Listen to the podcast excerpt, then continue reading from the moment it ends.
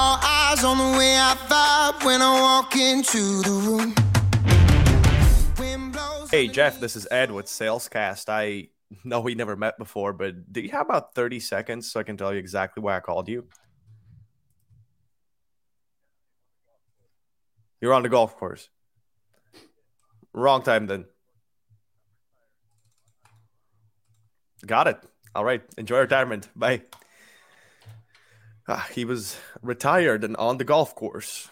Ah, yeah, retirement podcast. That sounds like a good fit, though. Golfing podcast.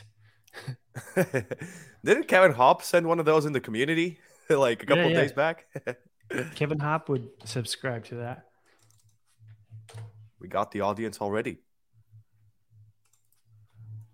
All right, I'm just getting this. Always send your invites out like right away.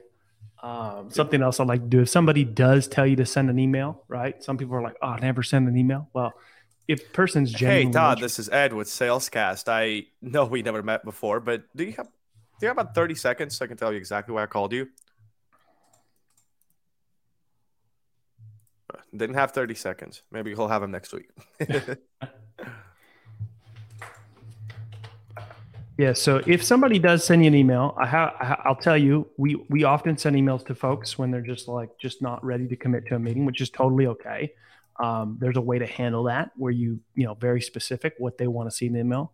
You know, th- just make sure that they're not telling you to send an email to just get you to go away, and there actually is some interest there.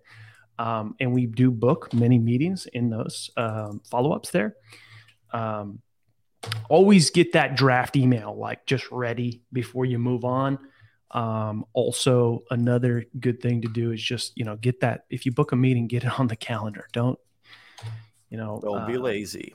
yeah because you never know. Somebody else books a meeting then it's the time's gone. Um, lots of things that could go wrong if you if you don't address that stuff right away. Absolutely. all right meeting booked meeting booked. So we're going to mark that qualified. We got our first meeting uh, like 10 minutes in. So plenty of time to get more meetings booked and for a lot of things to happen.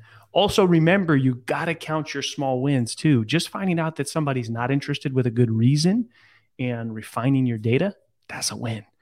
Uh, getting good information or a referral that's a win.